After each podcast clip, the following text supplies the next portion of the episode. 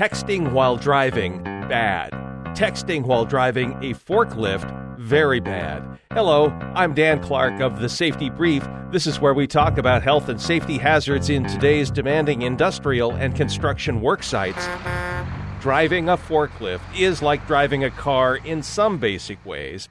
Talking on a cell phone and texting are not good forklift safety practices. Even in the workplace, you obey the rules of the road. Drive that forklift truck in the right lane. People on foot have the right of way. A forklift differs from a car in many ways. A forklift has four wheels, but the wheels that steer are in the back, so leave room for turns behind the truck.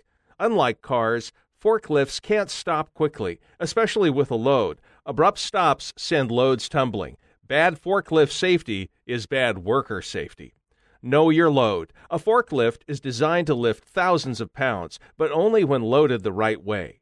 Make sure the load is stable. Use block stacking with square items and strap them down. Use brick stacking with rectangular items and turn each layer of the stack 90 degrees. Use plywood between layers of irregular items like bags of concrete. Keep the forks as low as possible when driving with a load. Never move the load up and down when driving, only when the forklift is stopped. Your load does not include other riders. One seat means one driver. No hitchhikers. Forklift safety inspection. Do a visual on the truck before you use it. The tires, the forks, the fluids, the battery, the chain, the axle, all of these things need to be monitored. It prevents equipment breakdowns before they happen. And once you have this routine checked down, it can be done pretty quickly. Proper parking. Don't wander off and leave a forklift running. Turn it off when you're more than 25 feet away or can't see it. Lower the forks before parking it and make sure they aren't in the aisles or walkways.